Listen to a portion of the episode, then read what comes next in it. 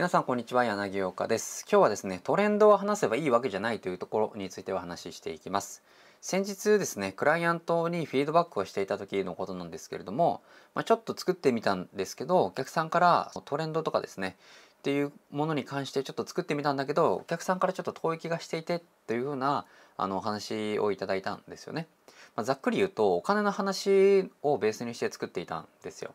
まあ、最近言われている老後の破産問題とか、まあ、2000万円問題とか、まあ、将来のお金が不安ですよねっていうところのお話が、まあ、トレンドだった時期だったんですよね。まあ、このままだったら収入は減っていって老後にどうにかわからないですよというふうなお金の不安に関しての内容が書かれていたんです。お金の話っていうのはやはり多くの人が興味のある話なんですよね。まあ、僕もお金はまあ好きか嫌いかで言えばまあ大好きですし、まあ、お金の話っていうのは興味はあります。でも販売に重要なのはその話を顧客が問題に思っているのかどうかというところなんですよね。ですのお客さんが今何を思っているのかというところを商品を販売する時にあの考えなければいけないところになるんですよ。商品を販売する時というのは何かトレンドの話をした方が売り上げが上がるという話をもしかしたら聞いたことがあるかもしれないんですけれども、まあ、今話題になってる話をした方が、まあ、反応が高いとも言われているんですけれどもそれは一方で効果はあるんですけれども効果がないこともあるんですよね。というのもそもそもそのお客さんがそのトレンドの話に興味があるかどうかというところと、まあ、そのトレンドの話ですねを気にしているのかという部分がなければ、えー、なければという部分がなければ意味がないわけなんですよ。なのでトレンドの話をする時はお客さんの頭の中にですね、まあ、そもそもそのトレンドの話が興味があってそのトレンドの話が中に入っているから、まあ、それでもう今こういう問題がありますよねって言ったらそうそうっていうふうになるわけなんですけれども、別に今老後の問題とか全然考えてないやとかそのもし、まあ、例えばですね高校生とかには話をして、ま、老後の問題がとか言っても全然関係ない話になるので、もう全然まあ、考えてる人は考えてるかもしれないですけども基本的にですね、まあ、高校生とかはまだ老後の問題とかではなくてですね、まあ、どちらかといえば大学とか今コロナがあっても進路とかですね、まあ、受験とかその学校生活とかそういったところが気になるわけじゃないですか。なので、まあ、それら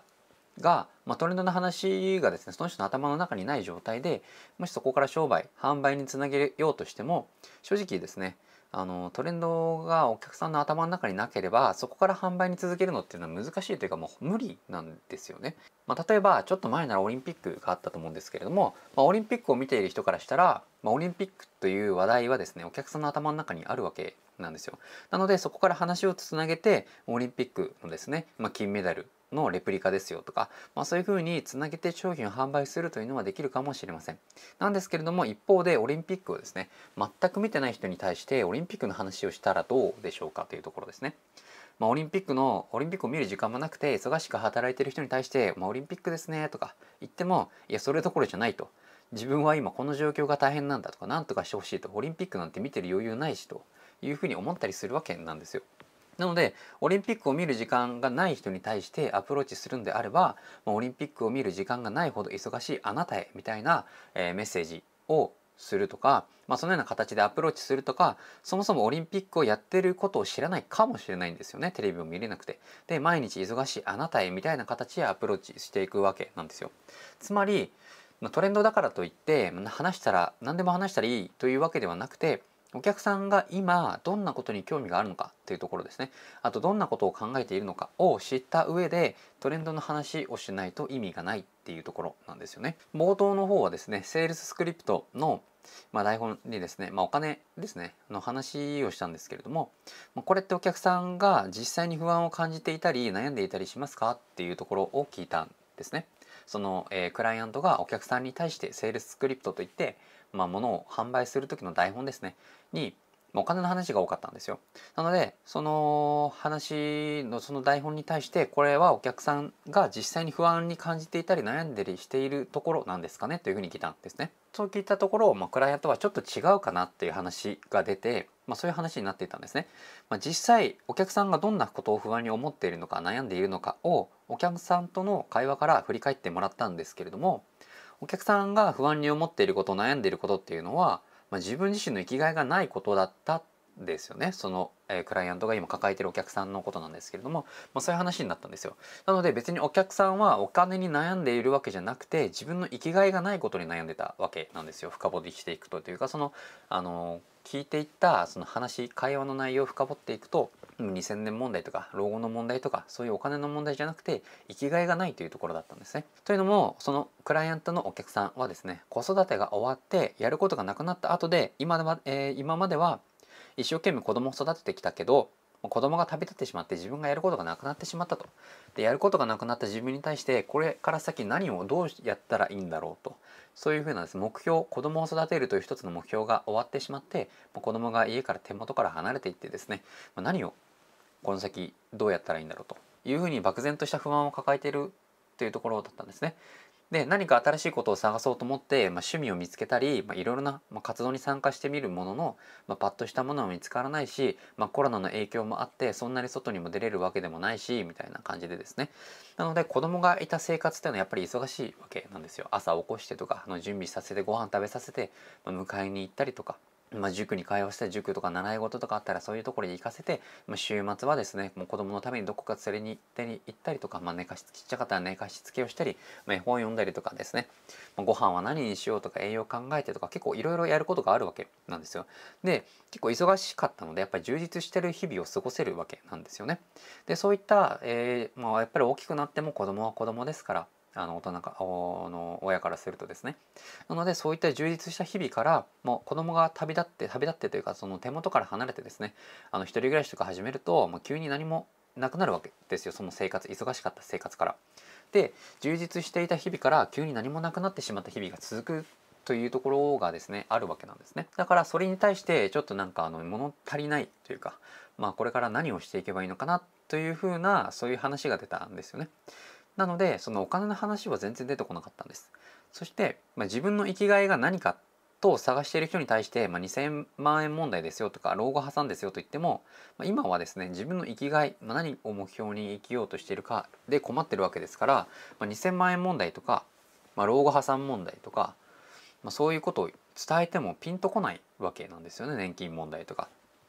ま、それならトレンドの話ではなく、まあ、あなたのですね生きがいを見つけれない理由はこれだよとかあなたの生きがいの見つけ方はこれですとか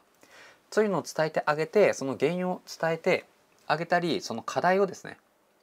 あの解決する提案をしてあげればいいんですよね。そうすれば話を聞いてくれるわけですし販売にもつながるわけです。まあ、例えば今回であればその生きがいを見つけれないというのはですね、まあ、趣味であったり、まあ、そういったことかもしれないですけれども、まあ、今見つからなくてもこう資産を貯めておくことによって、まあ、先ですねこれから先やりたいことを見つけた時にその貯めたお金で実際にその行動することができるとかそういうところでつなげていったりするわけなんですよね。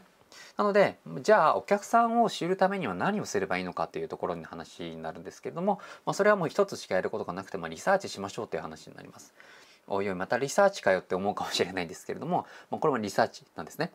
お客さんに今いる実際にお客さんがいるのであれば実際にお客さんに聞いてみてください。今どんなことに悩んでいるのか最近気になっていることは何かとか見ているテレビは何かとか何かやりたいと思ってるけどできないことはあるかとかそういうことを聞いてみるわけなんですよ。そこでトレンドの話がですねあの出ていればそのトレンドの話をですねベースに話を進めるのもありですし今話題になっていること以外のことで話があればそちらの問題や悩みをですねベースというか軸にして商品販売を考えてみるというところなんですよね。ですのでお客さんが今どう感じているのかどう思っているのかが分かれば何を伝えてあげるのかとか何をどんなものを商品にすればいいのかどうやって販売すればいいのかどういうふうにやれば販売につながるのかというのが見えてくるんですよね。結局セールスとかマーケティングもお客さんが見えていないと何を伝えていいかもわからないですし、まあ、どうやったらお客さんが商品を、えー、購入してくれるかというのもわからないですよね。一方でお客さんが今どんなことを思っているのかが分かればそのお客さんに対して今こういうことで困ってませんかとこんな方法で解決できるんですけど興味がありませんかっていう感じで声をかけてあげれば興味がある人は反応してくれるわけなんですよ。なのであなたのお客さんは今何を思っているのかとか、えー、何を感じているのかそれを知るためにまずはお客さんのもとに行って聞いてみることが大事なので、まあ、ぜひやってみてください。まあ、もしですね、まだお客さんがいない、クライアントがいないよっていう状況であれば、まあ、以前からですね、何回かあの紹介してるんですけれども、あの Yahoo 知恵袋とか探したり、あと Amazon ですね、Amazon の本のところですね、に自分がこう調べたい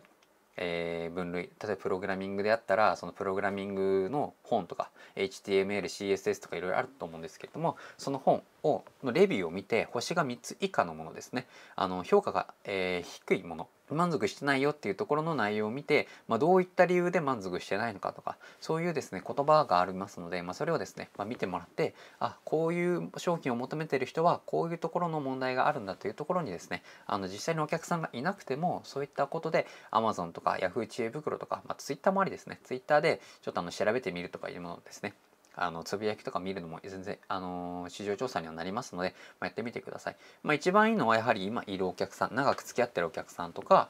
えー、このお客さんに似た人が、えー、さらについてくれるといいなというふうなお客さんがいるのであれば、まあ、その人に実際に今どういうことを気にしてるのかっていうのを聞いて、まあ、そのお客さんに対して深掘りをしていくというのが一番いい方法になっていきます。まあ、ぜひですね、まあ、ちょっと時間かかるかもしれないんですけれども、まあ、ここを時間かけてやればま今後 LP を作ったりですねお客さんにメッセージを発信する時とかにですねあの迷うことなく、えー、発信することができるようになりますので、まあ、ぜひですねやってみてください。はい今日はですねこれで終わっていくんですけれどもこのチャンネルではマーケティングに関することを発信しております。今回の内容がいいと思った方は高評価とチャンネル登録よろしくお願いいたします。それではまた次回お会いしましょう。お疲れ様でした。